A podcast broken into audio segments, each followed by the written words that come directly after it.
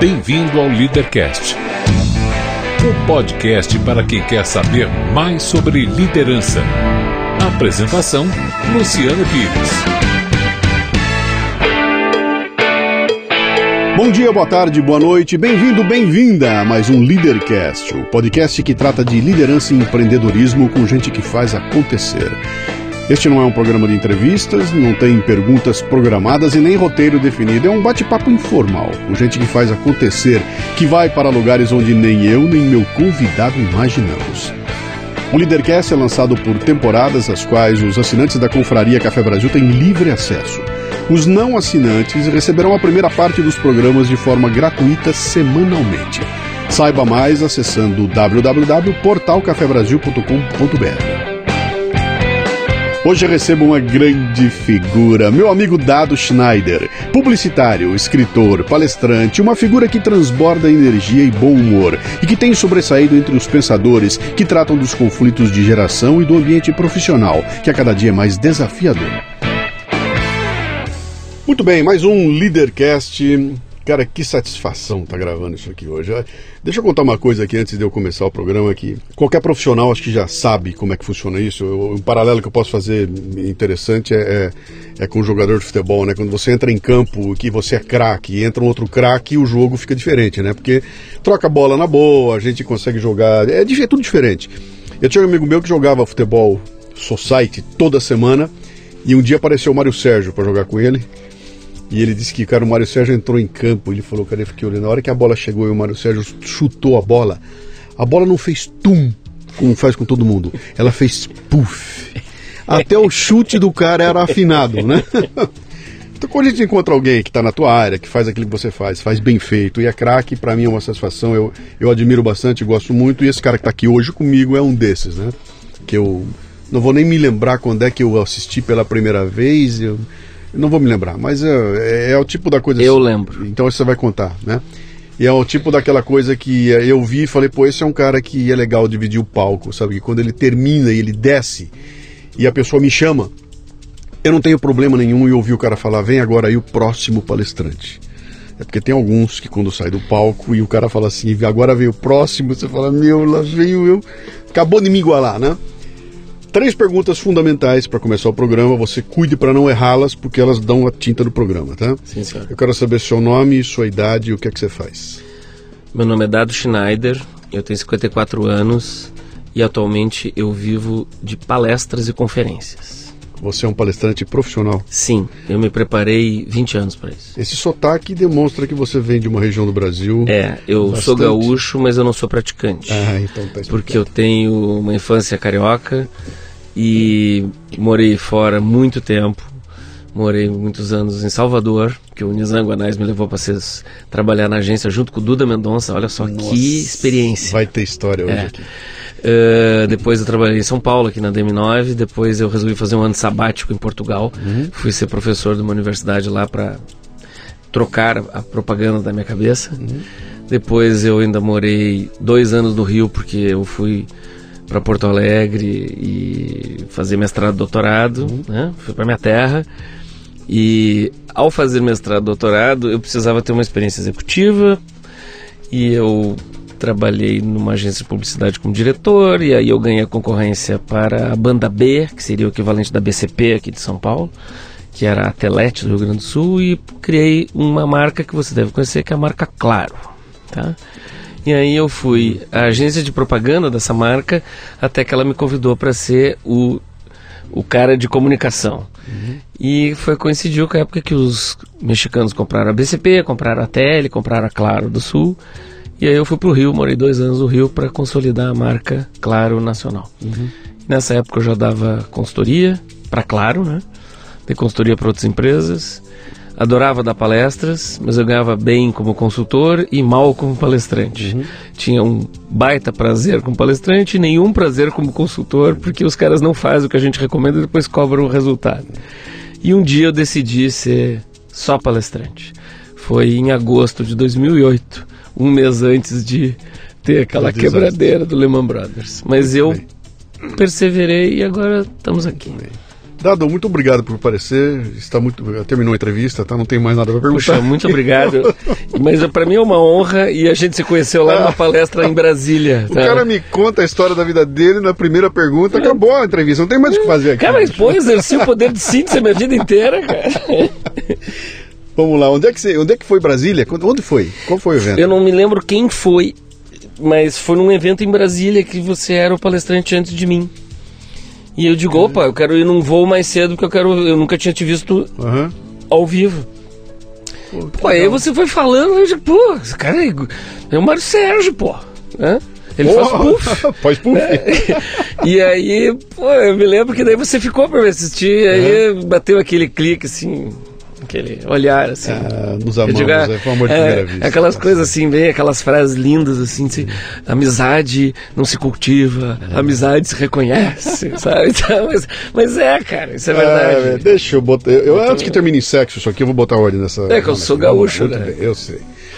Ah, vamos voltar lá para o começo, vai. Tá. Vem lá do Rio Grande do Sul, nasceu lá no, Rio Grande do Sul? Sim, nasci lá. Fez a escola lá no começo? Começou fiz, pra... fiz, Como fiz. é que foi? Formação básica lá, depois tive um período no Rio de Janeiro, que um pedaço da família era carioca, uhum. depois voltei para o Sul, aí comecei a trabalhar lá. Daí... E aí achou que o teu caminho era para a área da comunicação, é isso? É. é. Como é. é. que pintou isso? De onde veio isso? Uh, ah, é super bacana, aos 12 anos, uh, técnicas comerciais na aula a professora fez uma excursão para a MPM Propaganda, que era a maior agência do Brasil. E tinha o Luiz Fernando Veríssimo de redator, o, né, os grandes ilustradores, a Varig como cliente, aquelas coisas. E aí eu digo, pô, eu quero ser isso aí. Uhum. E eu fui ser publicitário. Com 12 anos? Com 12 anos. Você se encantou com 12 anos. E eu fiquei obstinado por isso e... 12 anos, isso aí isso é, é 43 anos atrás. É, foi em 70 e... É. 3 para 74. Tá. Era, um, era um momento interessantíssimo, porque isso era, era, isso aí era 70, é, era a infância da propaganda no Brasil. Ela estava né? no, no, início do desbunde. Tá. Ela começou a ganhar prêmios em Cannes, assim, já, uhum. a DPZ já era a grande agência, Sim. a MPM era uma agência mais governamental, mas assim, foi a era. Eu, eh, assim, foi o final da era Mad Men. Eu uhum. peguei, sabe, esse sim, seriado sim, Mad sim, Men. Eu, eu, costumo brincar com meus amigos e principalmente com o pessoal que eu, eu, eu dei aula até ano passado, tá? Uhum. Eu dei aula durante 31 anos, agora eu parei de dar aula. E eu falava com meus alunos, eu digo, olha, eu fui estagiário da agência do Mad Men. Eu vi Aquilo, como na, na tenra idade, que eu uhum. comecei com 17 a trabalhar em agência, sim. eu vi alguns Mad Men daqueles tipo Don Draper do, do. Sim, sim, Depois ela mudou, mas assim, eu vi essa, esse, esse, momento mágico da propaganda, eu vivi bem na tenra idade. fala uma coisa para mim, com 12 anos você toma uma decisão que é isso que eu quero fazer, Sim. e como é que se orienta a tua, tua vida naquela direção? Cara, eu, come, eu, eu, eu eu fui a evento de publicidade com 14, eu li livro de publicidade com 15. Uhum. Eu já entrei na faculdade no primeiro dia. Assim, eu, fiz vestibular no final do segundo ano para testar e passei, cara. E aí eu não podia cursar, sabe aquelas Sim. coisas. Porque faculdade de comunicação é barbada, né? Eu passei no segundo ano. Vai passar no segundo ano em medicina, né? Mas, e, e aí eu, eu quis.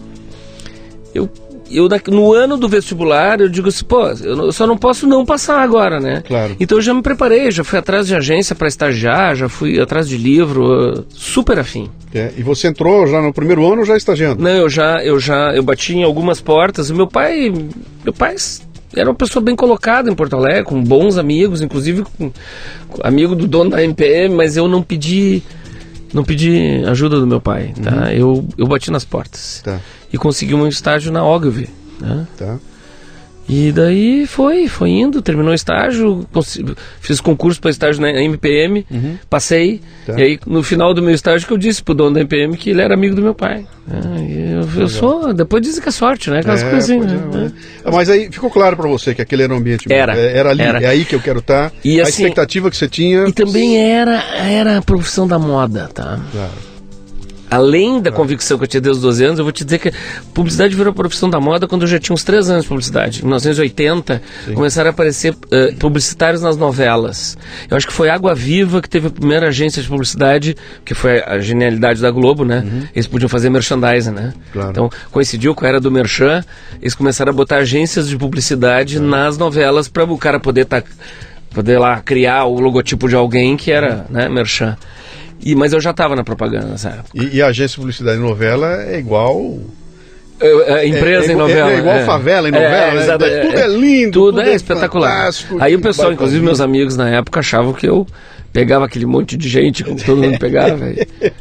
Não pegava um monte, mas pegava.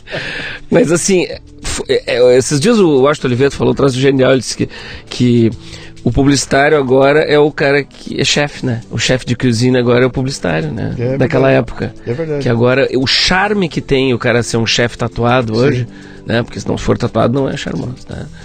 É o, era o publicitário do, de 30 anos atrás. Uhum. Mas você vê que isso é uma coisa interessante que aconteceu, acho que com toda a profissão, né? Ela tem uhum. um pico. Professor, nos anos Sim. 50. Meu, era, era o ó do Borogodó. Era, era, gerente de banco. Teve, cara... Na época do overnight do, do Open Market, pô, o cara era o, o meu, kid, né, meu? A gente ia lá, levava, levava o uísque pro cara, é, né? Pra era puxar o, kid, o saco ele era dele, né? É. E, e, você vai pegando outras profissões, todas elas têm uma, uma, Parece que tem aquele momento e depois tem um declínio. É. E algumas trabalham para isso, né? Parece que trabalham para derrubar, né? É... Trabalha contra. Não, eu acho que, que a minha profissão. Eu decidi sair dela em 99, tá? Uhum. Eu costumo, quando me apresento assim, em palestras, às vezes o cara não segue o, o roteiro que a gente mandou do mini currículo Sim. e vai lá na internet. Vai, eu quero dizer, ah, o o publicitário, eu digo, cara, não trabalho em publicidade desde 99, eu trabalhei em publicidade no milênio passado. Mas, cara, mas o Lula é metalúrgico até é, hoje. Mas eu, não, mas, eu, mas eu brinco assim, pô, o Harrison Ford foi marceneiro. Você não diz o ex-marceneiro Harrison Ford? Que é então, assim, eu fui publicitário com muita honra, mas. Uhum. E foi no momento. Eu acho que eu saí no momento certo, na idade certa, porque é tipo um jogador de futebol, futebol uhum. publicidade. Sim. Chega uma hora que o cara.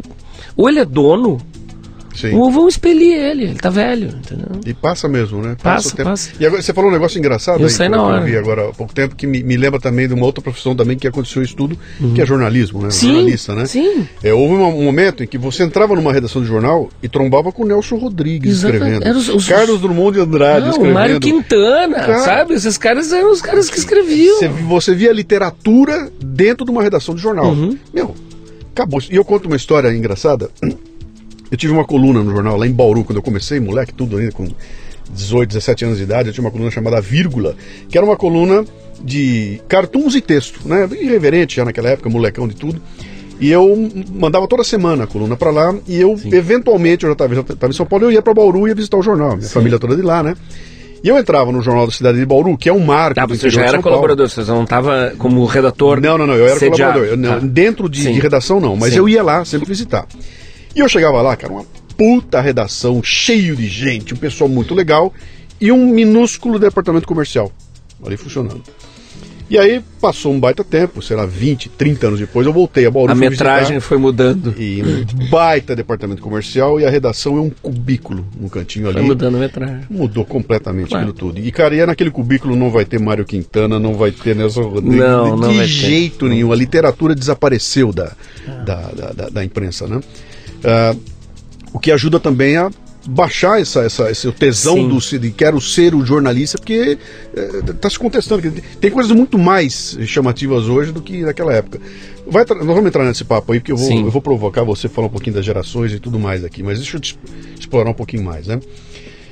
Você de repente está num ambiente que estava florescendo, aquela coisa come, começa a aparecer, aparece o primeiro sutiã. Sim, sim. O Washington Oliveto é, ganhando o leão. É, é isso aí. Duda, uh, o, Nizam. O, Duda fez o gelol, cara. Então, o Duda Mendonça fez o gelol. E você rodeado desses tubarões aí, que era essa turma toda aí, né?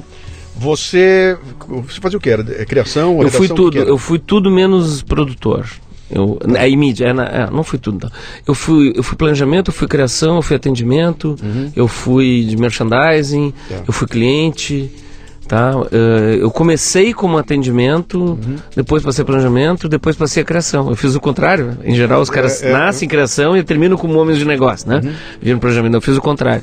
Depois voltei para planejamento, depois é. voltei para atendimento. Esse, eu, eu esse programa aqui é um programa que tem como base liderança e empreendedorismo, né? E você estava lá perto desses caras. Né? Sim. Então, então é, é, um negócio interessante, porque eu, eu, não sei se.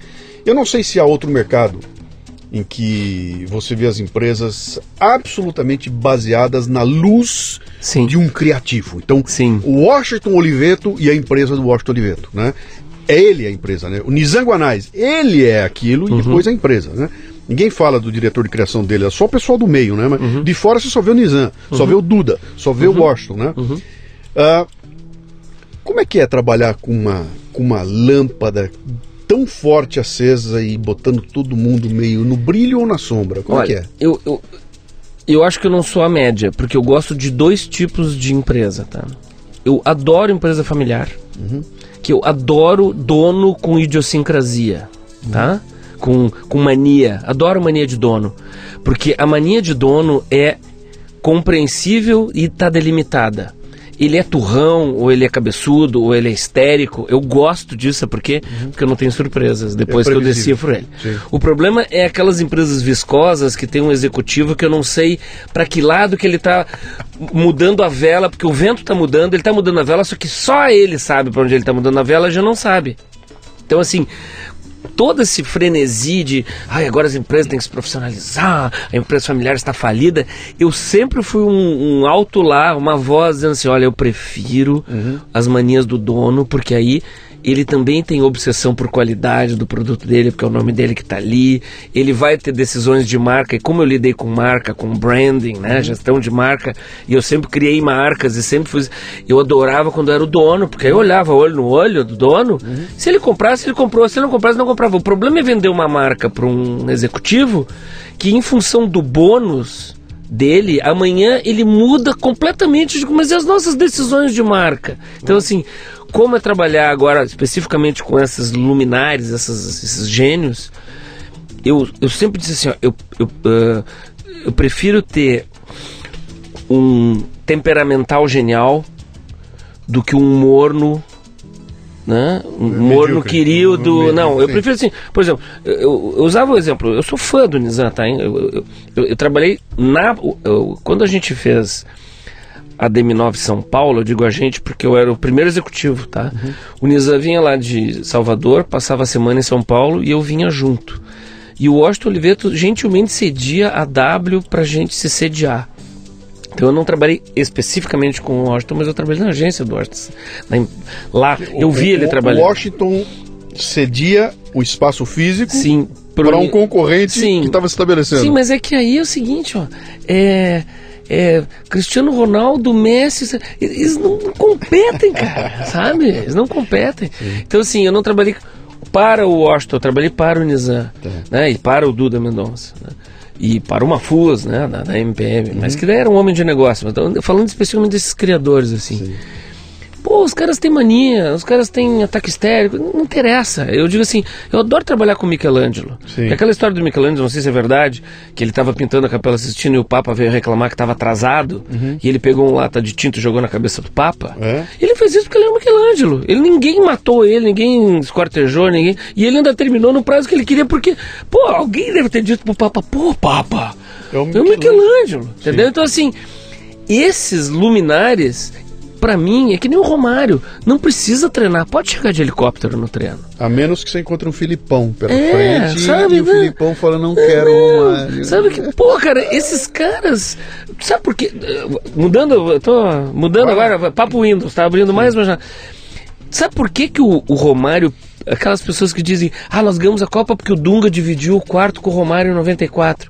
Sabe quem é que pediu pra ser co- co- co- colega de quarto de quem? O Romário pediu pra ser colega de quarto do Dunga. Sabe por quê?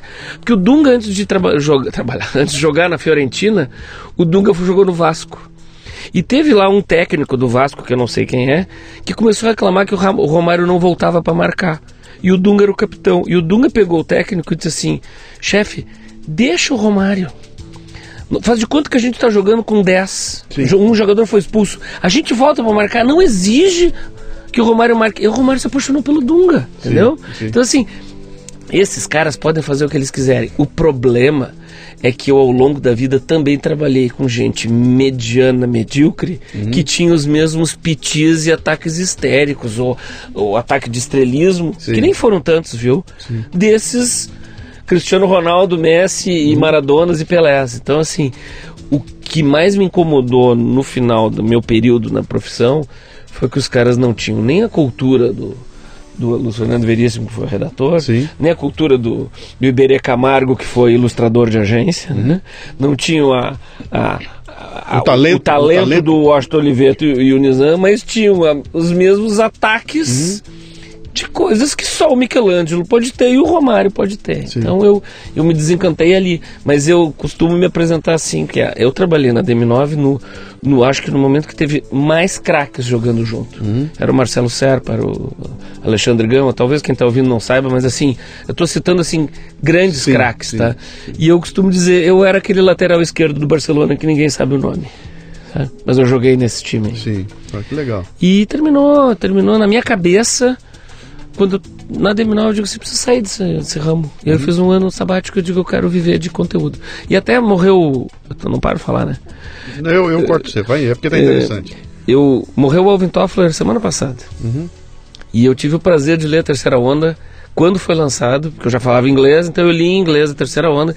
E tem lá no meio da Terceira Onda, ele diz assim: no futuro as pessoas vão viver de vender conteúdo. Cara, eu fiquei com esse troço na cabeça desde 81. Eu tinha 20 anos de idade. Sim.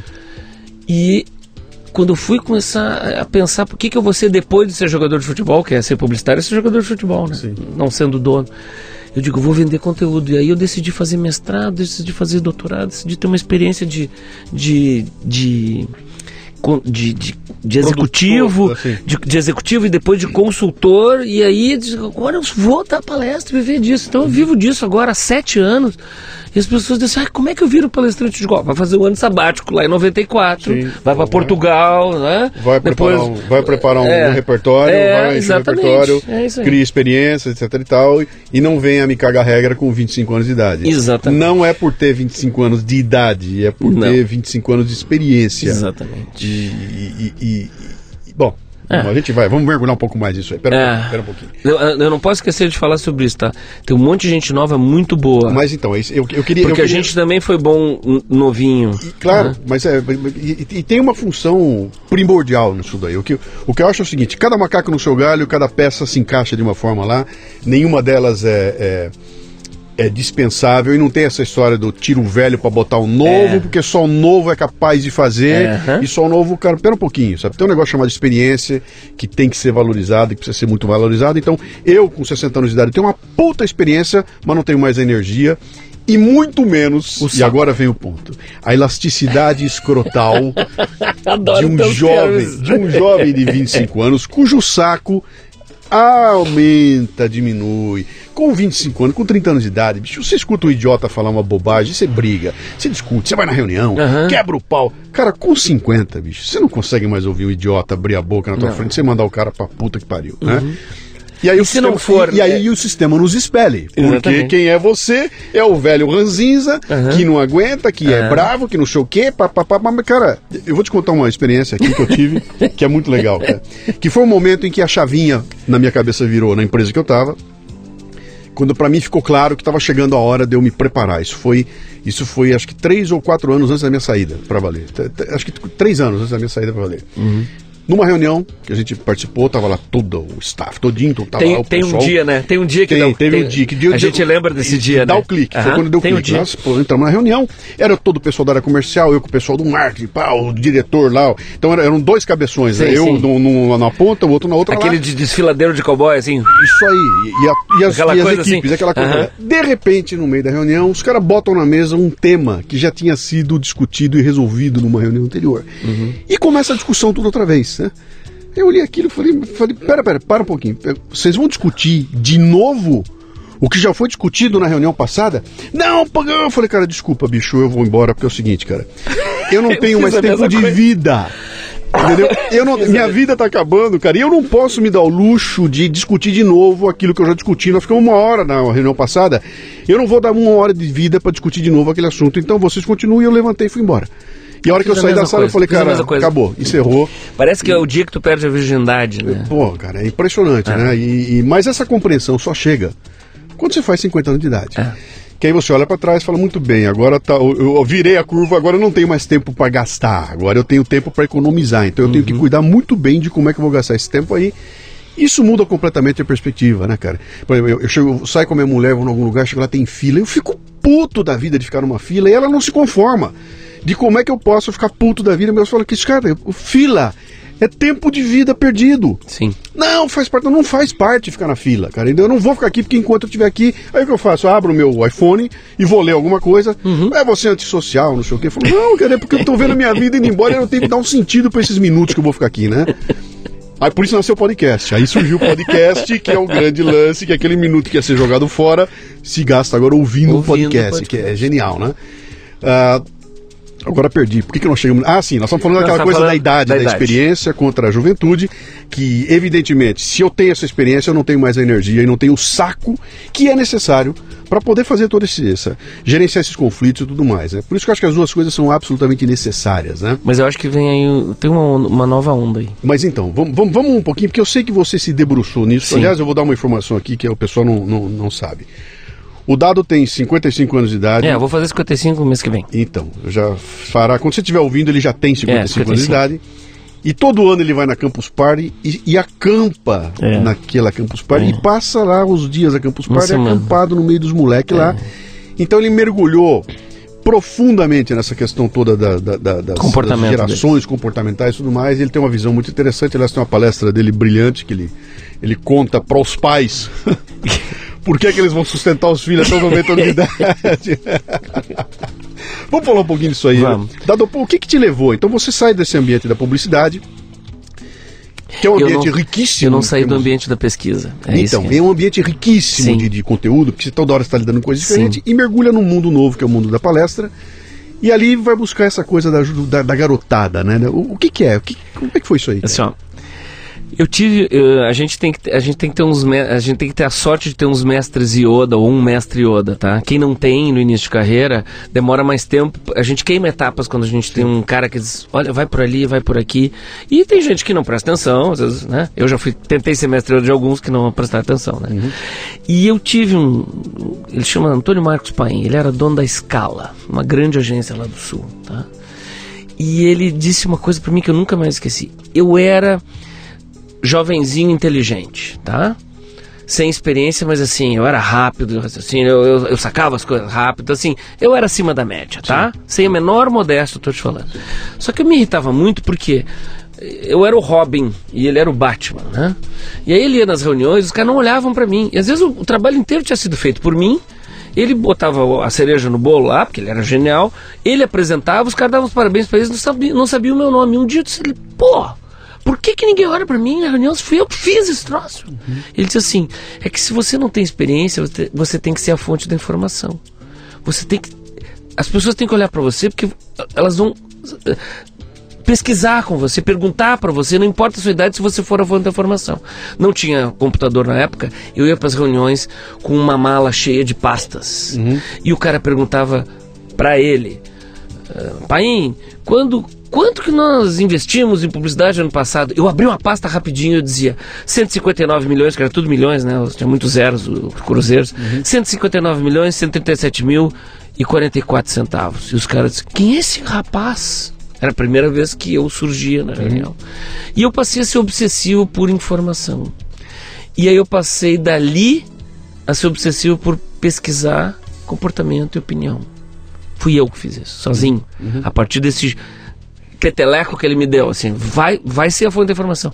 Então, por exemplo, se eu estava lidando com um produto, uma ótica, eu ia conversar com todo mundo que usava óculos e com gente que não usava óculos. E por que, que não usa óculos? Eu perguntava para pobre e eu criei o meu sistema de, de, de pesquisa que eu uso até hoje. Então, assim, eu saí da publicidade, mas não saí da pesquisa.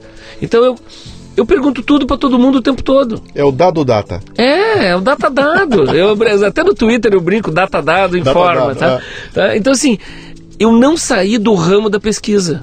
E, do- da- e da curiosidade. Sim. Eu saí da atividade de publicitário.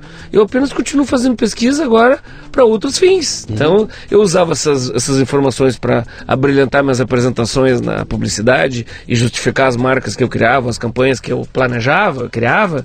E hoje eu uso para palestrar. Então, hoje o que, que eu faço? Eu brinco lá no meio da palestra, tem um slide que eu boto assim: minha função aqui é ser tradutor. Eu sempre fui tradutor. Agora eu traduzo em palco, né? em palestra. E se Deus quiser, em podcast. Vai chegar, Com o teu lá. estímulo.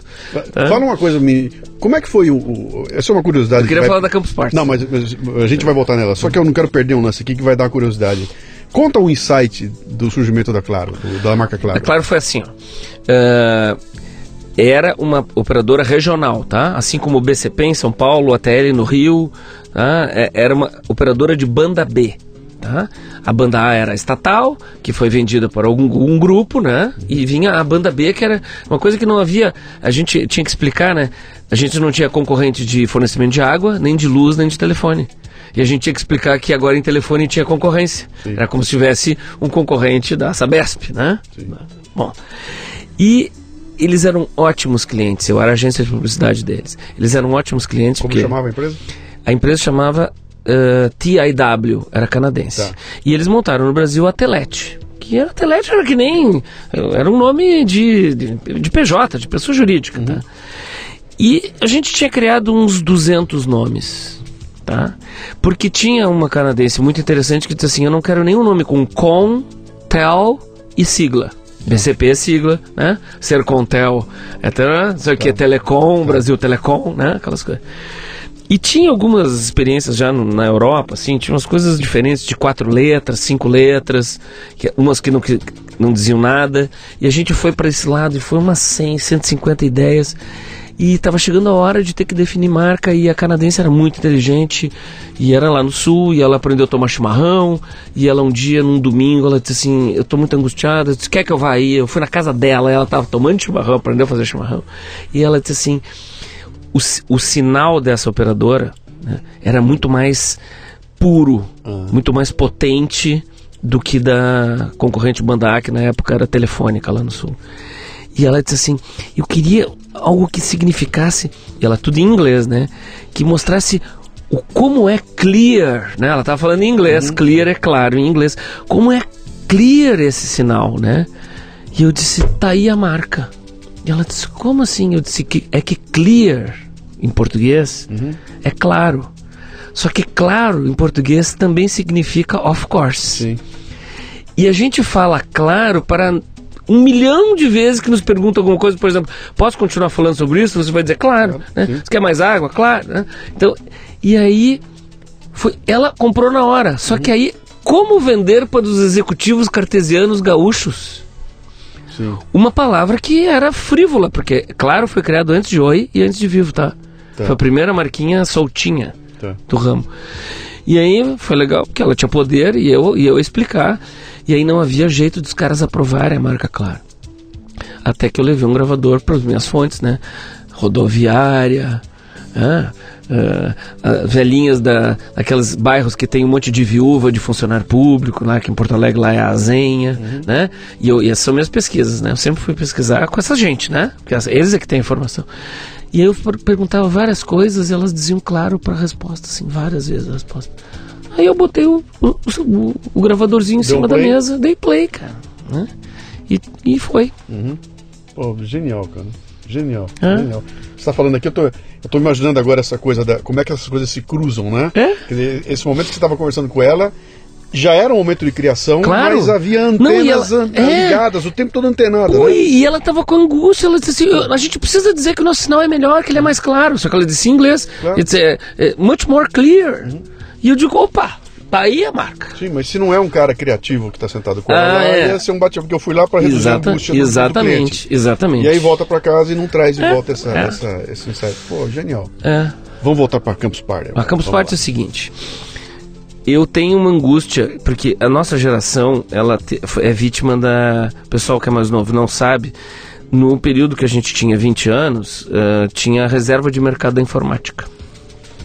Então as empresas, as grandes empresas, tinham um computador, estava surgindo computador pessoal nos Estados Unidos, eu tinha uma amiga que morava lá, ela já era programadora de computador, ela tinha um Macintosh dentro de casa, e a gente não tinha, mal tinha computador nas empresas, aqueles um- 286. um cobra, tinha um cobra, cobra. não é? É, o 286 era um risquinho, para vocês mais novo aí, era um risquinho verde que ficava assim na tela, a gente ia digitando. E era, era, assim, era o avô do Word só, sabe?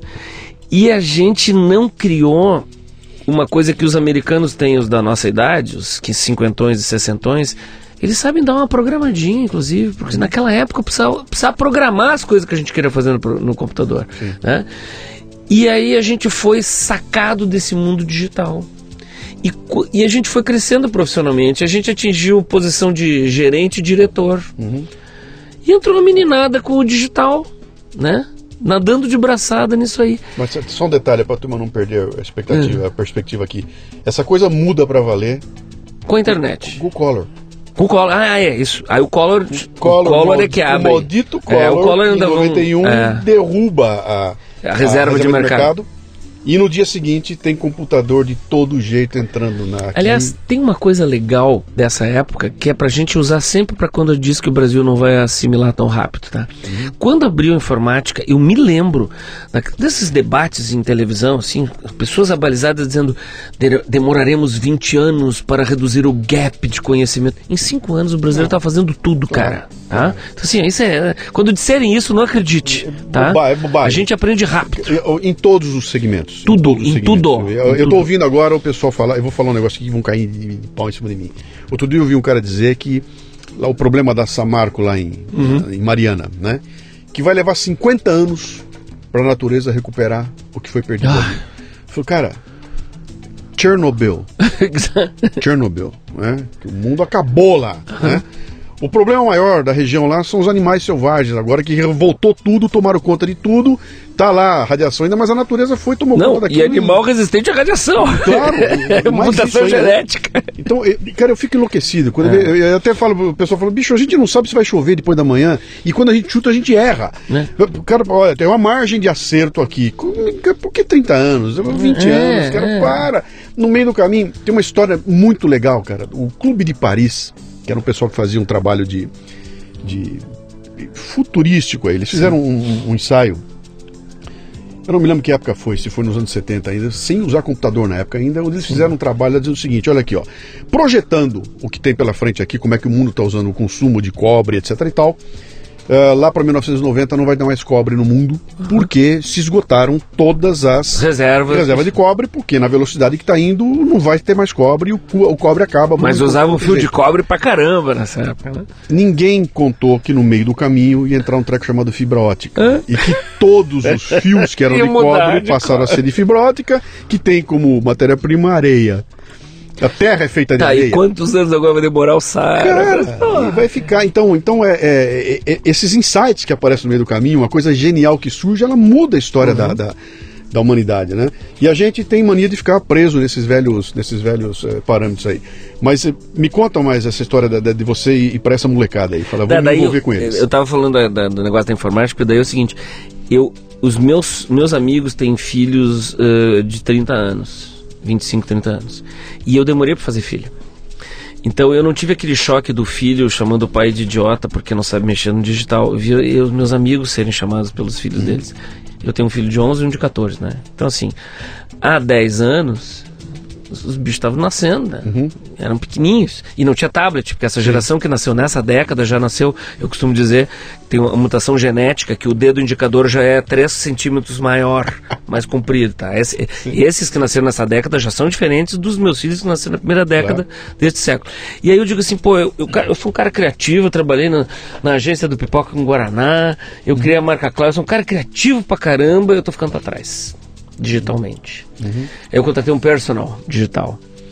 E Um não só um nerd- um nerd. nerd, mas eu pagava, né? Eu sempre brinco, digo, paga pra alguém, não pede ajuda pra filho, neto, afilhado, enteado, genro, nora, vão chamar você de idiota, né? E eu pagava pro cara e eu perdi, assim, a, a virgindade, sabe, digital. E eu me joguei nas redes sociais, eu tenho um monte de seguidor, assim. Você foi estudar, então? Você foi estudar? Fui, fui. Você chamou um cara para te ensinar É, não, e eu listava, eu listava assim, o que que é Dropbox, por exemplo? Como é que mexe? Como é que eu, como é que eu salvo arquivo? Ah, o que que é, o que que é, não só como é que eu entro no Facebook? Tem que as pessoas entram no Facebook, não sabem postar, Sim, né? sim. O Twitter, as pessoas acham que é Facebook. Não, o Twitter não é para dizer dia, sábado de tarde, tédio, né? E aí eu, pô, e fui, fui, fui, e eu, eu saí da inércia, assim. E aí surgiu a Campus Party, eu digo, pô, preciso vir nesse troço aí. E na época eu era consultor, fui de gravata, né? Era assim, eu era um, um ET no meio da meninada lá, aqueles nerds tudo e tal, os geeks e tal. E eu digo, pai, esse troço é legal. Aí eu fui no outro ano, me inscrevi, tal, tal, tal. Mas no você não acampou? Não, não, foi lá no visitar. outro ano. Aí um dia eu encontrei uma produtora do evento, que era uma conhecida antiga minha de outros carnavais. Eu disse, ai, deixa eu ir lá no, no, no acampamento. acampamento. porque não tinha que ter uma credencial. Deixa eu ver o banheiro, né? Pô, é um banheiro de clube, só que nem vestiário de clube que tem. Só pro o pessoal que tá ouvindo a gente, tem muita gente que não sabe ah, como é que funciona lá. O Campo é. Party é, é um é galpão gigantesco. Não, é um AMB. É um AMB. 8 mil barracas. Um galpão gigantesco. É. Ele tem uma divisória no meio dele. Uma parte, quando você entra, tem ali uma parte gratuita, onde estão vários expositores, aí você entra numa parte que já é paga, onde tem as palestras, as palestras e tudo mais. Mesas para o pessoal trabalhar. E aí, para passar para o outro lado, você tem que, tem que ter uma credencial. credencial. E ali tem 8 mil barracas. Barraca mesmo, barraca, barraca de acampamento. Barracas idênticas, porque são sim. fornecidas, por então não é cada um leva a sua barraca. Sim, sim, né? sim. Então as pessoas já sabem o que tem que levar. Então. E a pessoa acampa e, acampa. e come, dorme. E é super legal pelo seguinte: eu vi que tinha não, não tem baixaria, tem, uhum. tem fiscal o tempo todo, Sim. tem silêncio, tem um, tem um certo silêncio ali. E tinha um vestiário igual de clube, com vários, vários banheiros, vários chuveiros, é, bancos no meio, que as pessoas sabem, vestiário sim, de clube, sim, igual sim. vestiário de clube. Claro que a, a, privada ficava no outro lado lá, né? E pia, para fazer barba. E eu digo, ah, eu vou acampar nesse negócio aí. E eu acampei. E aí eu conheci mais gente, tal, tal, tal, tal, tal, tal. Até que um dia, no Twitter, eu passei a seguir a Campus Party no Twitter, um dia no Twitter, a Campus Party disse assim: Você conhece gente legal para palestrar aqui na Campus Party? Indique nomes de pessoas. Pô, eu disse, pô, que legal. E eu tinha, sei lá, uns, uns 5 mil seguidores. Aí eu até brinquei, pô, quem gosta das minhas palestras aí, pô, por favor me indica. E aí eu recebo uma ligação, um e-mail do pessoal da Campus Party, ó. Você foi indicado pelos twitteiros, né, para uhum. palestrar. A gente gostaria de conhecer melhor o seu trabalho e tal. Eu estava em São Paulo, fui lá visitar eles. E eles disseram: Olha, teve um volume X de sugestões. Você tem 10 vezes mais sugestão que o segundo colocado. Então, quem é você? Né? Uhum. E eu já tinha me inscrito para Campus Party seguinte, já tinha comprado a barraca, inclusive, né? E já, eu sou assim, assim, assim. Aí eles era para eu palestrar num palco pequeno, e aí a gente foi conversando, quando vi me botaram no palco principal para fazer a palestra muda, pessoal. Né? A muda? A, muda. Foi, a primeira já foi a muda. A primeira já tá. foi a muda. E aí eu fui pro palco principal e eles me perguntaram, ah, você, ah, nós, você vai ter, nós não podemos lhe pagar cachê, mas nós vamos lhe dar uma, a, a passagem de avião e o hotel. E eu digo, não, não preciso de hotel, já estou acampado. Aí eu mostrei minha inscrição que eu estava uhum. acampado. E aí eu fiz a palestra muda e, cara, começou a palestra muda com 500 pessoas, terminou com 1.500. Uhum. E tá, é, no ano seguinte já tinha duas mil pessoas para assistir, assim, e agora eu sou. Virou atração. Uma figuraça, assim, Sim. sabe? Da, da, da, eu costumo brincar assim, eu sou tipo ex-BBB. Sabe como é que é ex-BBB? O cara não sabe o teu nome, mas ele olha assim, eu te conheço de algum lugar. Eu sou ex-BBB lá. Que legal, cara. Eu sou, eu adoro Campos Party. Uhum. É, eu, eu, agora, eu, eu, tive lá duas vezes, eu, eu confesso pra você que eu não me adaptei bem a Campos é, Party, não. Eu adoro, eu sou campuseiro. É, que legal. E agora eu tenho, faço parte das comunidades comunidades deles, uhum. né? E eu continuo pesquisando, né? Eles não então, sabem que eu aprendo mais do que ensino, né? Passa pra gente uma, uma, uma, sequência daquela aquela palestra que eu te falei que você faz, que você comenta o negócio das gerações, hum. que tem uma discussão muito grande aí sobre essa, a geração do neném, né, que nem sim, estuda sim, nem sim. trabalha, a molecada que mora em casa ainda com 35 anos de idade, que o pai isso e aquilo, e os pais não sabem para que lado vai. Eu, na idade do meu filho, eu já tinha casa, já tinha filho, uhum. meu filho não tem casa, não tem filho, e já me disse para não ficar esperando que ele vai ter neto o dia que der na cabeça, tá namorando há sete anos, não vai casar, não sei o que é aquilo, não sei se é namoro, se é traficante. É, é, é tudo louco aquilo. E como um pai, como uma mãe, nos dá angústia, né? E você trata muito bem dessa. Com uma explicação matemática. É, vai lá. Que a explicação matemática é a seguinte: eu nasci em 1961. Quando eu completei 20 anos em 81, terminou minha fase teen. O que, que a gente chamava de teen? A tua adolescência, a minha adolescência, uhum. foi assim. A gente era débil mental até os 13 anos, né? Aí surgiam as espinhas, mudava a voz, começava. Quando ficava bom, quando a gente aprendia a se mexer na adolescência, vinha os 20 anos, que é de 13 a 19, é a fase teen. Quando vinha os 20 anos, pum, na cabeça da gente vinha assim: qual é a sua profissão? Com quem que você vai, se, vai, vai casar? Você já tem que estar encaminhado na vida. Eu digo, pô, mas que sacanagem, né? A gente tinha que virar adulto quando estava no bem bom da, da, da, adolescência. Por que, que era assim? Porque em 60 e, aliás, em 81, 1981, quando eu completei 20 anos, a expectativa média de vida no Brasil era 62 anos e meio. Uhum. Então o que, que era a vida da gente? É ser criança, um percentual da vida, ser adolescente, um percentualzinho menor ainda da vida, ser adulto a maior parte da vida e ser velho uma pequena parte da vida. Porque o cara a média de aposentadoria na época era 11 anos. O cara se aposentava com 53, morreu com 64. Uhum. Passava de 70 anos, era bônus. E uma pessoa hoje que tem 25 anos vai passar de 100 ou vai encostar em 100 anos de idade. E se a gente considerar que o percentual de adolescência ao cabo de uma vida continua o mesmo, por que, que uma pessoa que vai durar 100 anos tem que virar adulta aos 20? Ele vai levar essa adolescência até os 35. Eu tenho amigas que tiveram filhos com, com parto natural com 45, 46 anos. Uhum. Com 46 anos, muitas eram avós nos anos 70 e 80. Já mudou tudo, né? Então, assim, o cara não tem um, uma espada apontada na cabeça dele aos 30 anos, né? Só que eu brinco que eu tenho filhos que nasceram nessa primeira década deste século e antes dos 40 eles não vão pensar nisso. Aí eu brinco nas palestras, peguei a calculadora para ver quanto tempo falta para trabalhar até sustentar eles e vai dar lá uns 97, aliás, uns 87. Aí eu digo, ó, eu morrendo com 98 tá bom, porque aí eu vou ter os mesmos 11 anos de, de aposentadoria. Sim. Só que se eu comecei a trabalhar aos 17, que efetivamente comecei, e trabalhar até os 87, eu vou ter trabalhado dois meu avô.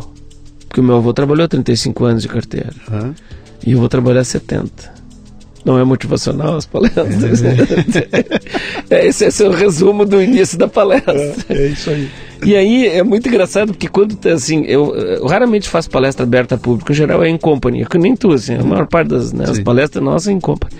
Mas quando é a palestra aberta a público, lá da Associação Comercial de alguma cidade, que tem pais e filhos, é divertidíssimo ver do palco o menino dando um soquinho no pai. Disse, viu, aí, pai, viu? E aí no final, alguns pais mais cabeça vêm me cumprimentar e tal, e vem o menino de 20, 18, eu olho pro cara e digo assim, eu te salvei, né, cara? Tu vem me agradecer aqui, porque eu te dei argumento agora pra quando o velho te encher o saco. Cara, mas é assustador, bicho. É assustador, porque de um lado. Relaxa, Não, de um lado tem, tem, todo, tem toda a, a, a, a lógica. lógica, essa história toda. Por outro lado, tem um lance importante, que é essa questão de aposentadoria, de a grana curta, etc e tal. Uh, uh, tem aquela ideia de que, cara, quando é que eu vou descansar, né? Deixa eu te contar dois lances interessantes. Um fresquíssimo, aconteceu hoje. Hoje, eu vim de Goiânia para cá. Sim. Entrei na fila para embarcar. E eu completei 60 anos de idade faz duas semanas. Uma semana, duas semanas. Você agora? Com 60. Aí eu entrei na fila. Mas você não parece um 60. Pera, mas daí chega o pessoal, eu feliz da vida na fila. Atenção, senhoras e senhores, ah, vamos começar o embarque aqui. Nesta fila da direita, apenas as prioridades indicadas pela lei. E você. É Na fila da esquerda, as prioridades de cartão, cartão diamante, diamante papá, né? é, o resto do povo. Eu entrei na fila dos velhinhos, cara. Bah, Pá, um gato, vez, um entrei gato. lá. Pô, mas a aeromoça na hora, bicho. Eu entrei não lá, é por favor, fila, essa senhora. fila aqui, o senhor que eu falei, não, eu tenho diamante, não, diamante é outra fila também. Eu falei, não, eu também por lei. Como assim, lei? O senhor está com esses senhores aqui? Eu falei, não, eu tô comigo mesmo. Eu tenho 60 anos. Oh! Os caras começaram a rir atrás de mim, tinha os velhinhos atrás de sim. mim.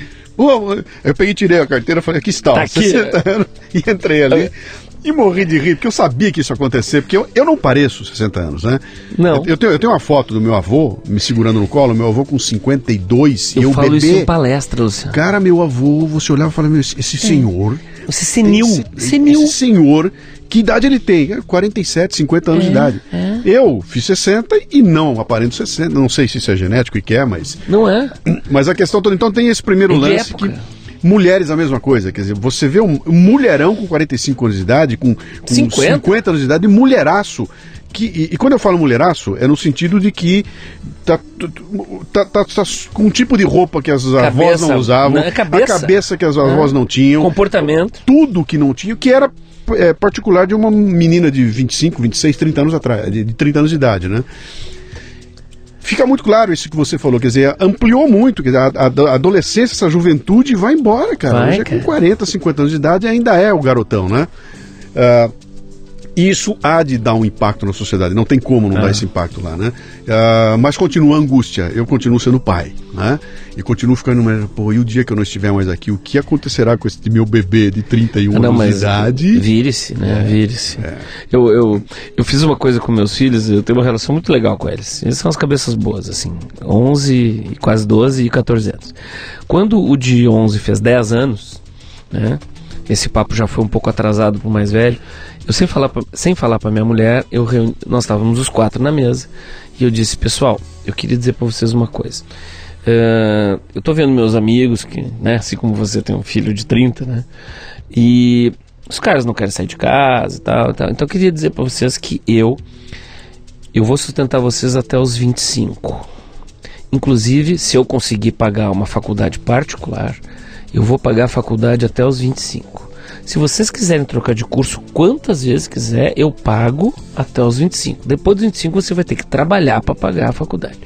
E como tá essa mudança, né, de comportamento, eu ainda vou aceitar sustentar vocês mantendo vocês dentro da minha casa até os 30, mas dos 25 em diante vai ter que trabalhar para ajudar nas despesas. Tá claro? E esse cara me olhando assim, e o mais velho, né? Tava com 12, me perguntou, meio que rindo assim, tá pai, mas você tá dizendo isso por quê? Eu digo, não, eu vou dizer isso uma vez por ano. Quando chegar lá vocês com 20, 21, 22, vocês não vão se deparar pela primeira vez com esse assunto. Quando chegar a 22, eu vou chegar para vocês e dizer, olha, falta 3 anos, hein? Aí eu vou dizer, pô, pai, desculpa, tô falando isso há Desde o- 15, entendeu? Não, mas assim, eu tô, eu tô preparado para isso e até brinco, né, que, que o mundo mudou. Eu sempre eu tenho um bordão, né? O mundo mudou bem na minha vez, que a gente, é, eu digo que eu comia quando eu era criança, o melhor bife na mesa ficava com os velhos, agora que eu sou velho e tenho filhos pequenos, o melhor bife na mesa fica com as crianças, o mundo mudou bem na minha vez. E aí eu digo assim, olha, eu, eu tô preparado para ir me reciclando, para ir inventando coisa, né, até os 80 e poucos. né? Agora, se os meus filhos saírem um pouco antes e eu lá com 70 e poucos puder me aposentar, pode apostar que vai ser bem na hora que vai quebrar a previdência no Brasil. Então eu não tenho, sabe? Eu não tenho saída, eu tenho que inventar coisa, eu tenho que me reciclar. Eu, eu não tenho dúvida que nós temos amigos na nossa faixa etária, que nós somos da mesma faixa etária. Nós temos amigos que são velhos, né? Muito velhos. E, e eu vejo assim, eu vejo, eu vejo um perigo para os próximos anos, em todas as idades, que é essa longevidade não é a questão do sustento só, é a questão do sentido para a vida. Que tem gente que não vai querer mais viver. E eu acho que vai ter muito suicídio, viu? Puxa, eu sou um cara super otimista, tu me conhece, mas assim, É, bom. eu isso é um insight que, que eu tenho eu tenho falado em algum não, não, eu, eu es- eu escolho a dedo as Claro, palestras que eu claro. posso falar isso tá Ah, faz sentido, faz Mas assim, sentido. o- nós biologicamente fomos sei lá inventados para viver 50 anos a medicina está nos empurrando para 100 Uhum. vai ter gente que não vai estar afim entendeu Até porque, o, o, Dado, se você voltar no tempo lá para os anos 50 e tudo mais, fala, pô, o- o pai e a mãe aposentaram. Fizeram o quê? Compraram uma chacrinha Uhum. e foram para a chacrinha. E lá na chacrinha, cria galinhazinha, planta mandioquinha. Tá, tá, tá, e estão ali, estão ocupando-se de alguma coisa. Uhum. Agora você vem para um ambiente desse urbano que nós estamos aqui. O cara está trancado no apartamento. É. ele vai, vai Se comprar um gato ou um cachorro Se ele Ah. botar o pé na rua, ele começa a gastar. Você pôs o pé na rua, Aham. custa dinheiro, aquilo lá, né? E vai ser Ele- assaltado, paga porque ele pra é uma morar. presa. Ele paga pra Ah, morar. ah. É, ah, o apartamento é meu, deve ter um condomínio. Ele paga Ah. pra morar. Ele paga pra, ele, e paga, começa a ficar complicado. Vai se fechar em torno de si, vai assinar o Netflix, né? se Uhum, tiver. exatamente. Então ele vai estar rodeado de tecnologia, sentado numa cadeira. se ele engordando. tiver aberta a tecnologia né porque vai ter uns que não vão estar nem É, abertos mas ainda. eh, vamos falar daqui a, É, gente, eu daqui tô- a 30 é, anos, tá? é, sim. Então, eh, o, que, o cara vai passar o dia trancado, num- num- sentado numa cadeira, engordando e assistindo o mundo pelas telas que estão ali, É. porque sair de casa passa a ser caro, difícil, É. dolorido, e com conseguir. fila, e É. tudo enrolado. Ele não vai conseguir. É, é, um, é, um, é, um, ambiente complicado, cara. Agora é o seguinte, aí é que vem o grande lance, né?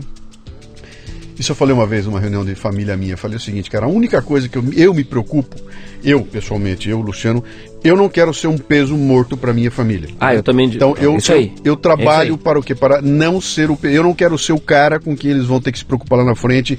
Eu, não- eu até falo para eles, né? Falo, ó, o dinheiro que eu tenho guardado aqui é o que vai garantir que vocês não vão me internar num. num sanatório, numa coisa qualquer lá, pra torcer pra eu Uma morrer pocilga, uma E os dois ficam indignados. Pai, imagina que nós vamos fazer isso. Falei, deixa, É. Vamos conversar daqui 30 É, anos. tipo, com a tua mulher, com o teu marido, É. ver se eles vão querer É. que interne ou não, né? Eu falo, mas a, a- minha coisa hoje em dia é o seguinte: bom, tá legal, já cresci, cresceram meus filhos, é, tenho minha casa própria, escrevi meu livro, plantei a árvore. O que, que falta agora, né? Falta curtir a vida, né? Falta é, é, é, me preparar para ter uma velhice com dignidade, onde eu não me torne esse peso morto para essa turma. Que é uma coisa muito comum para nós dois, né? Na Sim. nossa idade, a gente Sim. cansou de ver isso, né? Sim. Cansou de ver isso, os velhinhos, é, é, peso morto, né? Meu pai está com 89 anos, entrevistei ele aqui, no lugar que você está sentado aqui, semana passada. Ele faz um jornal lá em Bauru há 40 que legal. anos. Ai, que Ele Tem legal. um jornal mensal, que ele faz um jornal publicado lá cara. há 40 anos. E aquilo, a vida dele é aquilo, cara. Ele não vai conseguir envelhecer, velho. Não vai. Porque ele está o tempo todo ocupado com aquilo e com o jornal dele. Quer dizer, há uma atividade acontecendo ali que dá sentido para ele continuar vivo, né? Ah, Se você tirar aquilo lá, e o que aconteceu, cara? Cadê? Os netos já estão grandes, já não tem mais criança em casa, não querem o cachorro. Cara, tem, um, tem um, esse negócio de, de- de prever o futuro, né? De o que é que eu vou ser, como é que eu vou estar daqui a 30 anos, que se você bobear, ele te angustia, cara. É, Mas eu, eu acho que eu vou, eu vou, eu vou botar um- uma palavra a mais que você disse. cara. Você disse assim, uma, uma velhice confortável, garantida e tal. Eu, eu, eu acho que a nossa geração vai ter um. um para aqueles que quiserem, nós vamos ter uma velhice divertida. Tá? Que assim, eu vejo assim, eu adoro ver essas senhorinhas que. Muitas são viúvas, outras não, mas aí os maridos não vão. Elas fazem excursão. Sim. Cara, é igual o debutante indo pra Disney, Isso, é- velho. isso é minha, minha mãe, cara. Cara, Isso eu acho o máximo. E outra coisa assim, algumas não são viúvas, mas eu, eu já comecei a observar, tá? Porque a minha mãe ficou viúva recentemente e tal. E eu vejo algumas viúvas que não foi o caso da minha mãe, tá? Porque meu pai era um cara muito cabeça, assim, muito aberto, muito engraçado, tá? Mas assim, eu vejo algumas viúvas que passado um tempo as pessoas vão lá ainda dar os pêsames e ela finge que ela ainda tá consternada, mas ela tá ó, ó, vivendo outra vida, que aquele velho era um chato na vida dela. E a velha tá numa fusarca, como se dizia, tá, na, tá na maior fuzuê, na maior gandaia. Então, assim, eu acho que para aqueles que se prepararem psicologicamente, até digitalmente falando, eu acho que a gente pode ter uma velhice divertidíssima. E o pior, né? A gente ainda vai estar produzindo conteúdo. E se a gente não, eu tô falando eu e você. E se a gente não se desatualizar, a gente corre sérios riscos de ter público, cara. Porque, porque eu acho que a gente está migrando para uma época em que as, as gerações vão se misturar mais, tá? Eu, eu costumava dizer assim, eu costumo dizer na palestra, a gente costumava se diferenciar por idade. Velho era velho, resistente à mudança, e jovem era jovem, aberto ao novo. Hoje tem velho velho, tem velho jovem. E tem jovem jovem, tem jovem velho. Então eu acho que a gente está se reagrupando de acordo com a mentalidade. Eu tenho amigos bem mais velhos do que eu, que têm uma cabeça maravilhosa, e tenho amigos bem mais moços do que eu. Estou falando amigos e amigas, tá? Sim, sim. Bem mais moços que eu. E eu acho que a gente está se reagrupando de acordo com a nossa vibe. E eu acho que também, paradoxalmente, está surgindo esse monte de confraria, não tem nada a ver com a tua confraria. As confrarias que as pessoas fazem para tomar chopp, se reunir. né? Confrarias porque assim. Como tem vários amigos meus que eu não aguento mais conviver diariamente porque eles estão velhos e chatos, eu gosto de uma vez por ano me reencontrar com a turma que eu jogava futebol na década de 80 e relembrar os velhos tempos. Nós não vamos conseguir mais falar de nada e Nada. concordar em nada, mas relembrar o gol de bicicleta na final do campeonato. Então, assim, estão surgindo essas confrarias por os colegas do segundo grau. Sabe por que, que eu gosto dessas reuniões? É. Pra ver como eu tô bem, cara. Eu, eu também. Eu, sabe que eu tenho? Eu falo o contrário. Eu não gosto de ir nas reuniões de escola porque o cara que é, ou a menina que era muito legal na minha época hoje é um mala. E, e tem até uma questão estética, porque eu era um gato, né? E agora eu não sou mais tal. E aquela deusa não é mais a deusa. Mas eu, é, eu tô vendo, na média a gente tá bem, né, tia? Dado, discutir essa coisa, assim, aos 55, 60 anos de idade, é interessante e a gente pode ficar aqui até amanhã de manhã. Tem uma baita, um monte de gente ouvindo a gente aqui que tem 22, 23, 25, 26, 28 e tá naquela de bala no chão e tudo mais. E nós estamos discutindo um negócio que está tão longe para eles, cara. É, muito longe. Está longe, 40 anos na frente, etc e tal. O que que você, se você voltasse hoje para tua teus 19, 20 anos de idade, Hum. Tipo de coisa você faria hoje que você fala, cara, por que, que eu não comecei mais cedo, bicho? Por que, que eu não fiz isso mais cedo? Que se eu tivesse feito, hoje eu teria obtendo alguma coisa que faltou por eu não ter essa consciência na época. lá. Tem uma coisa de ordem prática que se eu soubesse em 19, 20 anos eu teria feito que custaria muito barato. Previdência privada. pra Eu todo mundo. descobri a previdência privada aos 37 anos, Sim. 36, porque eu atendi, ah, acho que era Bradesco Seguros e Previdência. Sim. Tá? E aí eu, eu fui pesquisar o produto e digo, pô, mas eu já devia ter feito isso aos 20. Por que uma contribuição aos 20 é nada por mês? Sim. E começar aos 35 é muito. E porque vai faltar essa graninha, vai faltar lá na frente, tá? Então assim, ah, respondendo especificamente para previdência privada, mas tem uma coisa que eu vejo dos jovens de hoje, tá? E esse papo que eu tive de, de suicídio, eu tive com gente de 25, 30 anos, e eles ficaram mais apavorados do que os velhos da nossa idade que eu falo, tá? Que é o seguinte, nós aos 30, tô falando pessoal aí de 20, 30 anos, tá? Nós tivemos 25, 30 anos há 30 anos. Nós fomos adestrados a ter mais paciência com gente velha, com gente ranzinza, porque era hierarquia, a gente era mais respeitador de hierarquia, era uma outra época, tá? Não tô dizendo que é melhor ou pior. A falta de paciência que eu vejo num cara de 25, 30 anos hoje, que é semelhante à minha com 50, eu digo, pô, mas eu com 50 eu já posso não ter saco para um chefe déspota. Agora, o cara de 25, ele vai ter que aguentar mais um tempo de chefe déspota. Porque senão, ele vai rodar, rodar, rodar, rodar, rodar, e aos 40 anos ele vai dizer, já fiz tudo na vida, o que, que me resta? Me matar. Então eu acho que o índice de suicídios da geração que veio depois de nós, daqui 25, 30 anos, vai ser maior do que da minha geração. Tá? Eu sei que é, é macabro isso que eu estou dizendo, mas eu- eu estou vendo uma falta de paciência. Então, assim, quer exercitar, quer, quer uma dica, assim, aos 19, 25 anos, exercite o dom da paciência, cara. Tenha paciência, tenha tolerância, tenha resiliência, tenha, Onde, sabe? onde, tenha onde- paciência, cara. Como é o nome desse remédio? Onde é que compra isso? Esse remédio é um pouco ah, formação dentro de casa. Não importa o seu quem é o seu responsável, mas assim ah, aquelas pessoas muito chatas da sua família que dão conselhos, e tal. Aquele chefe que gosta de você, que lhe dá um toque, ouça ele mais. Porque a gente ouvia mais os velhos por uma questão de respeito, porque a autoridade era exercida por temor. Como a autoridade hoje não é mais respeitada se for exercida por temor, eles não ouvem gente mais experiente. Mas assim, ouça as pessoas experientes que vale a pena. Tá? Você, por exemplo, ouça o Luciano. Ele, ele, ele, vai dizer coisas que são legais para você. E aí, se você passa uma régua e diz quem tem mais de 40 anos é imbecil só porque não sabe mexer no digital, você deixa de aprender coisas que podem ser úteis para você agora, com 25, 30 anos, 20, 22, 19. E, e tem mais uma coisa importante. Eu, eu vou. Deixa, posso enriquecer esse teu Pode, comentário? eh, você, você é o entrevistador. Por favor. É, eu acho que tem mais uma outra coisa interessante que é a seguinte. é, quando você ouvir esse velho falar essa merda que você acabou de ouvir, sabe? Que o cara falou essa merda, você fala, Uhum. Esse cara não sabe nada. É imbecil. é, é, é, é. para e pergunta, meu, por que, que esse cara falou isso? hein? Por que, que o Luciano abriu a boca e falou essa merda que eu não concordo com nada que ele fala? Ele é um idiota. Não, cara, ele não é um idiota. Talvez ele tenha pensado um pouco mais que você. Talvez ele tenha vivido uma experiência que ensinou para ele alguma coisa. E essa bobagem idiota que ele acabou de dizer, talvez não seja bobagem idiota e talvez o idiota esteja sendo você. Especialmente quando você vai fazer aquele comentário no Facebook detonando o texto que o cara botou. É, Para. Tá? Por que, que alguém escreveria aquilo? É porque o cara é idiota ou é porque ele tem um, ele viu por um ângulo que eu não vi, né? Então, é um exercício de interpretação de texto, né? Que eu acho que é a mesma coisa quando você vai fazer para esse mais velho. Então eu tava falando com, com minha filha essa semana, falando para ela, cara, pô, porque minha mãe pega no meu pé. Falei, Por que, que você acha que tua mãe pega no teu pé, hein? É, é por que será que ela é? É porque ela quer o teu mal?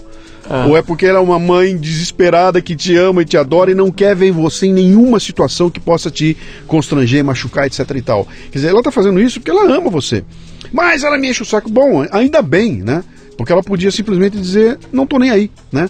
Então, talvez esse exercício de você entender por que será que esse cara está dizendo isso, que é aquela história, bote no, põe-se no sapato dele, né? Agora, dizer isso para nós que temos 50 e 60 é fácil. É a barbada. Fala para um moleque de 19 Tem mais uma dica de, de, de trabalho que eu, como professor, olha só, nós estamos num ambiente em que eu não sei para quem eu estou falando. É diferente de uma sala de aula, que eu já tenho quase um semestre com 25 pessoas, que eu olho no olho, que eu conheço, eu posso dizer, eu dizer, ó, por favor, não distorça minhas palavras na fora de aula, sala de aula, mas agora, depois de todo esse preâmbulo, eu vou dizer. Eu sempre disse para meus alunos, olha aqui, ó, quando você não estiver suportando aquilo que seu chefe está falando na reunião, não fale com o corpo que você está odiando o que ele está falando. Uhum. Aprenda a fingir. Porque a gente aprendeu a fingir, porque a gente temia a autoridade. Então, assim, aprendam a fingir. A pessoa que aprende a fingir, ela não vai ser a primeira a ser demitida quando tiver que cortar. Porque quando tem que cortar entre um e dois, entre dois lá num, num departamento, a pessoa que é bem educada não é a cortada. Uhum. A cortada, se elas duas têm o mesmo desempenho técnico, Aqui a cortada é que é insolente, é que é desrespeitosa, é atitude, é atitude, é atitude, pô. É atitude, então assim, aprenda a fingir. Esse fingir não tem nenhuma conotação negativa. Aprenda a se comportar. Então olha o que eu faço em cara, eu faço em palestra. Em aula é óbvio que eu faço, mas eu já faço em palestra. Tem 500 pessoas num auditório e no meio da palestra Alguém se espreguiça, mas como se estivesse sozinho no quarto. Nem na frente da mulher ou da namorada no motel o cara se espreguiça daquele jeito. O cara se espreguiça, às vezes abre a boca e boceja. Eu paro a palestra, digo assim, deixa ele terminar de se espreguiçar para eu continuar, porque o pessoal em volta está dispersando. Uhum. E vamos fazer uma coisa, vamos todo mundo agora se espreguiçar, porque daí, quando todo mundo se espreguiça, não é feio. Uhum eu ganho, uma, eu ganho um adversário, um odiador na palestra, mas em volta daquele cara eu ganho 50 sorrisos de aprovação. Uhum. Porque as pessoas não têm modos, cara. Então eu acho que a melhor dica que eu posso ter é assim, tenham modos.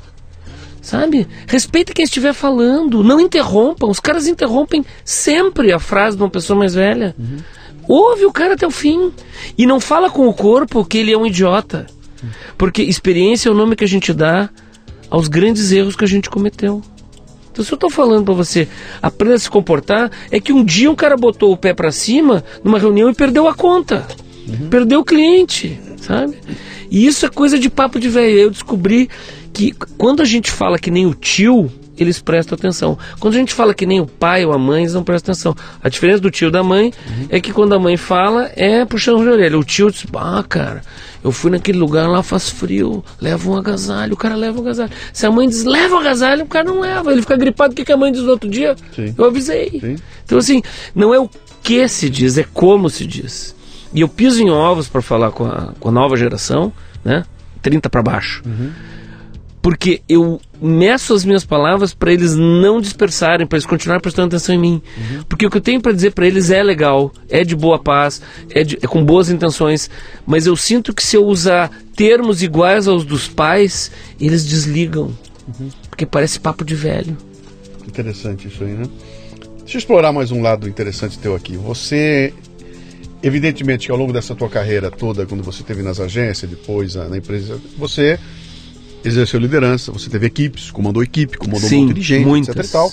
Demiti muita gente. Demiti gente, etc e tal. Uh, com que idade? Com que idade você você pela primeira vez olhou e falou assim, cara, eu tô indo lá hoje e agora eu sou o chefe. Eu não sou mais o, o mané junto com os outros, agora eu sou diferente. Ai, foi muito o, cedo. Como é que foi isso, cara? Foi cedo demais cedo demais.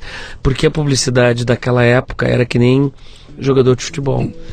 E eu virei diretor de criação de uma imensa agência de publicidade com 22 anos. Caceta. Porque eu comecei aos 17. Sim. O cara 17, um pouquinho acima da média, em 5 anos tem, uma, tem quase as 10 mil horas de voo aquela do, do piloto, né? Sei lá, eu tinha uma 8 mil horas de voo com 5 anos de profissão. E eu virei diretor de criação e todos os caras eram mais velhos que eu, cara. E eu era diretor. Eu não dormia, cara. Não dormia uhum. porque eu tinha que comandar gente mais velha e mais estrela do que Alguém eu. ensinou você como mandar nesses caras? Ninguém.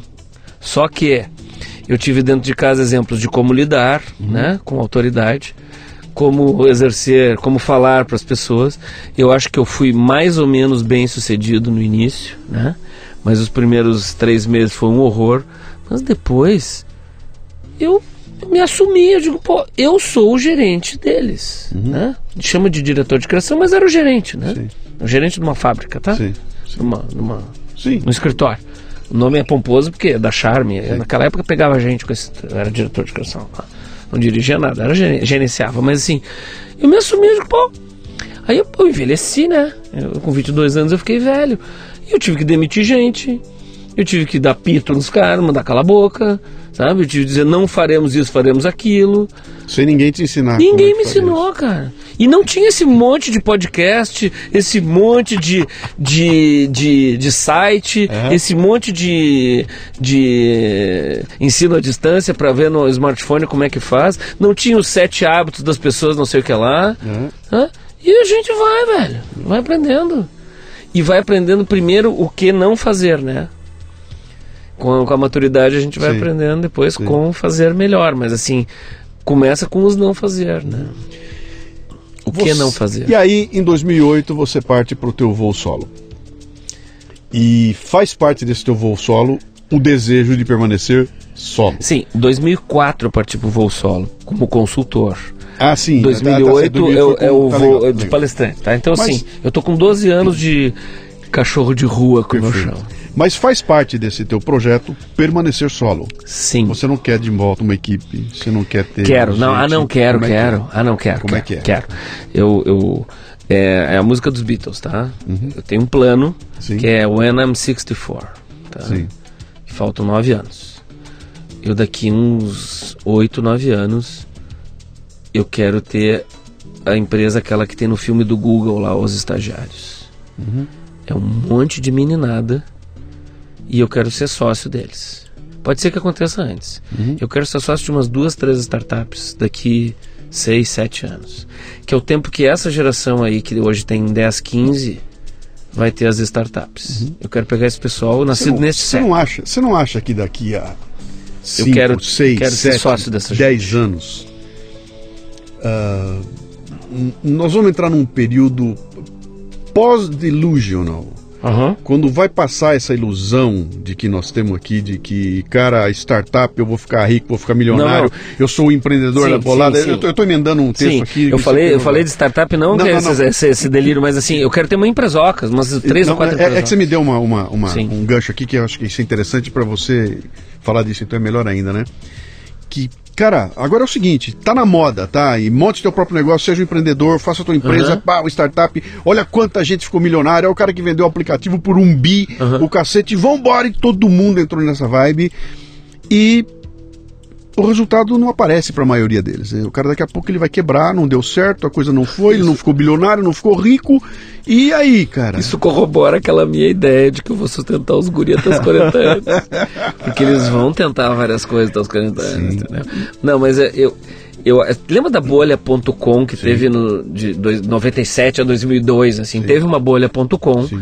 e que todo Tá mundo e que todo mundo diz assim: "Ah, eu, pre- eu preciso, eu preciso, eu preciso entrar na bolha.com". Quem entrou, entrou, quem ganhou dinheiro, ganhou, e- a maioria de- de- das pessoas não ganhou. Eu acho que é, é, esse frenesi de startup que agora é, também vai passar. Eu talvez eu não tenha usado a palavra correta de startup. Uhum. Eu quero ter empresas com esse novo tipo de gente. Sim. Tá? Eu Sim. quero, eu quero não só comandar, eu quero. Aliás, é eufemismo, né? No passado o pessoal mandava. Uhum. Hoje o pessoal comanda, ou seja, manda junto. Tá? Então, assim, eu quero estar junto dos caras que têm 10 caras e as caras, as meninas, né? Me parece até mais aviões que os caras, tá? Que os meninos. Esses que têm 10, 15 anos, daqui 10 anos, eu quero ser sócio deles. Tá? E talvez eu seja estagiário deles, mas depois sócio deles. Mas eu quero ter, eu quero ter umas duas, três empresas com esses caras aí. Porque eu acho que eu vou saber lidar com eles e comandá-los, tá? Porque eu, eu sempre fui muito bonzinho. Eu nunca fui muito déspota, assim. E eu me quebrei muito na vida com funcionário filho da mãe, sabe? Eu não era o chefe filho da mãe.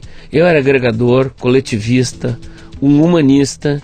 E muita gente me ferrou de baixo para cima. Os de cima para baixo, então, Milhões me ferraram. Tem algum que você mandou embora que vai te ouvir aqui, vai escrever um, Não. um comentário. Ah. mentira, o cara era Me- e demitir, e demitir gente que merecia ser demitida. E eles sabem disso, tá?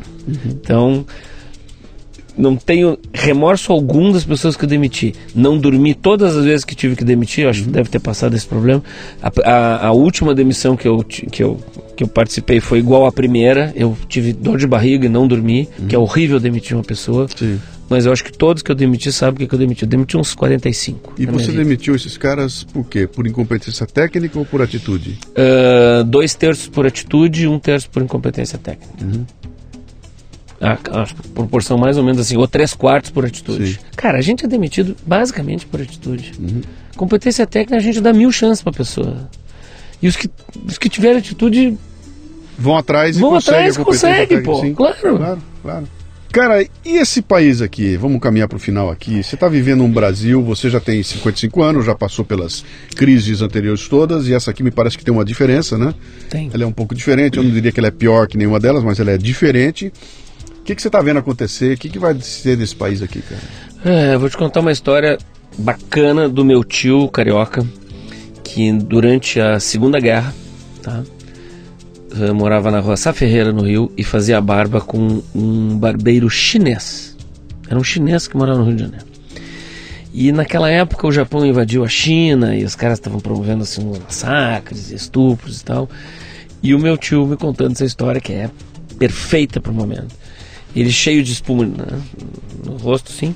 O chinês eh, afiando a, a navalha naquele um bastão que tinha assim. O pessoal que é mais novo não sabe o que eu estou falando, mas vai pro Google, vai ver isso aí. Vai no YouTube tu vê isso aí. E o chinês começou a fazer a barba nele, e ele, para ser assim, solidário, ter empatia com o cara que fazia a barba dele há 10, 15, 20 anos, ele disse: Puxa, que chato isso que os japoneses estão fazendo lá no teu país, né? E o chinês, sem mudar o tom de voz e continuando a barba dele, disse assim: Ah, isso não dura 150 anos. Eu adoro essas coisas assim, cara. A dimensão tempo vai pro espaço, né? Quer dizer, o cara tá treinando, isso não dura 150 anos. Ele falou, ele falou sério, não foi Claro. piada. Sim. Porque eles têm 5 mil anos de história. Então, assim, eu acho assim, ó. Daqui uns anos nós vamos olhar para trás com uma certa tranquilidade, até um pouco de leveza. Dizer assim, pô, quem imaginar que ia acontecer isso no Brasil? Porque nós estamos em 2016.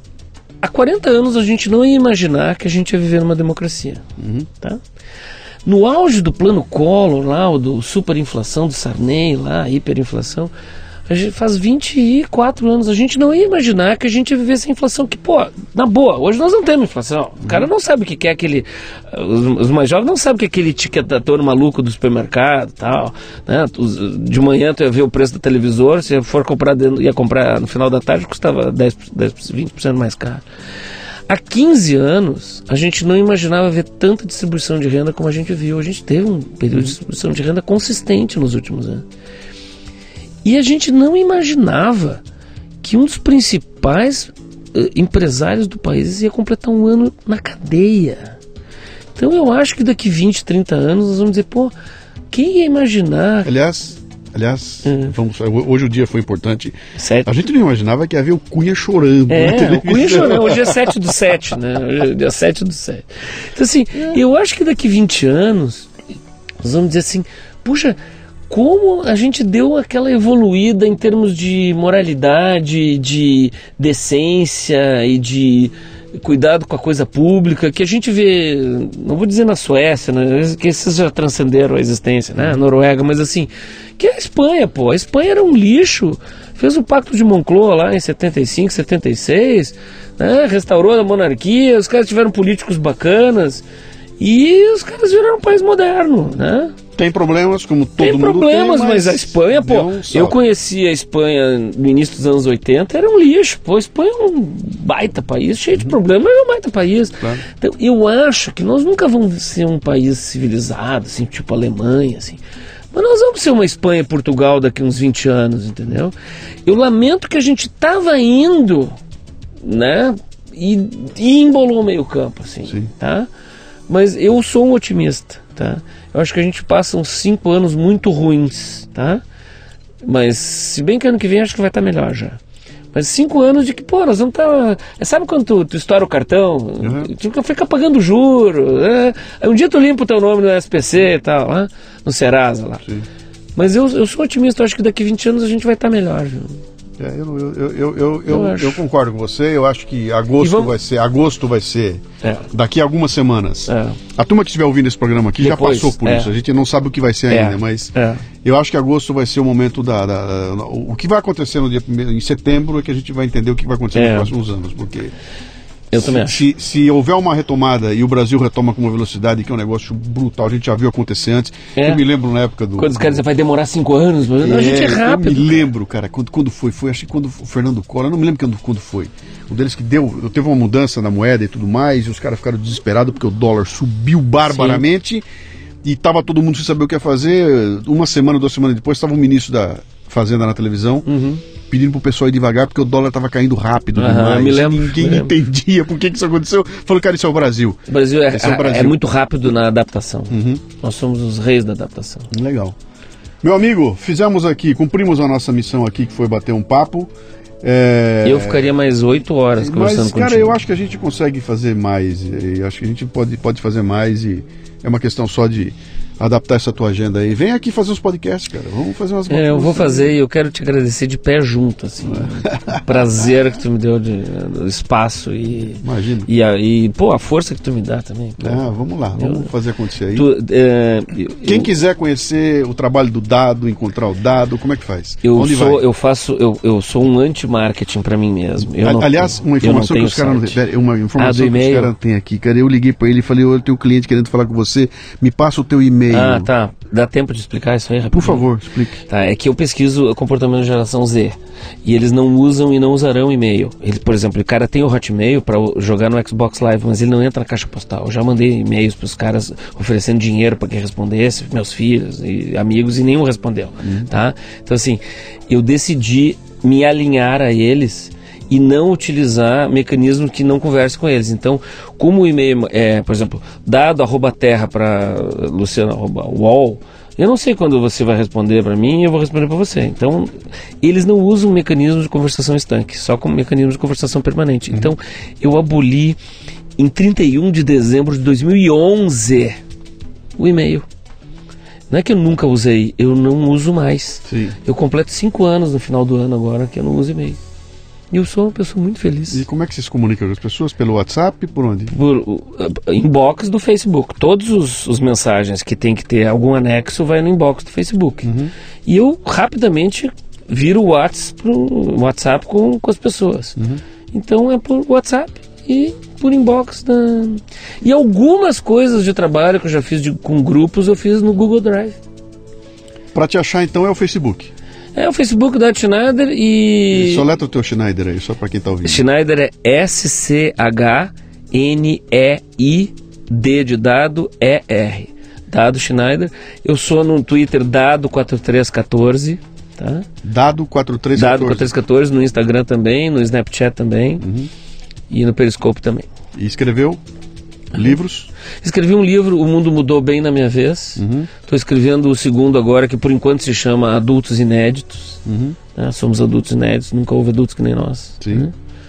E vou fazer podcast aqui. Venha. Cara, é obrigado um prazer. Muito aí. obrigado. Volte sempre, que será sempre bem-vindo. Um deleite. Um grande abraço. Vocês não estão vendo, a gente está apertando as mãos aqui. Você ouviu o Leadercast com Luciano Pires. Mais uma isca intelectual do Café Brasil. Acompanhe os programas pelo portal cafebrasil.com.br.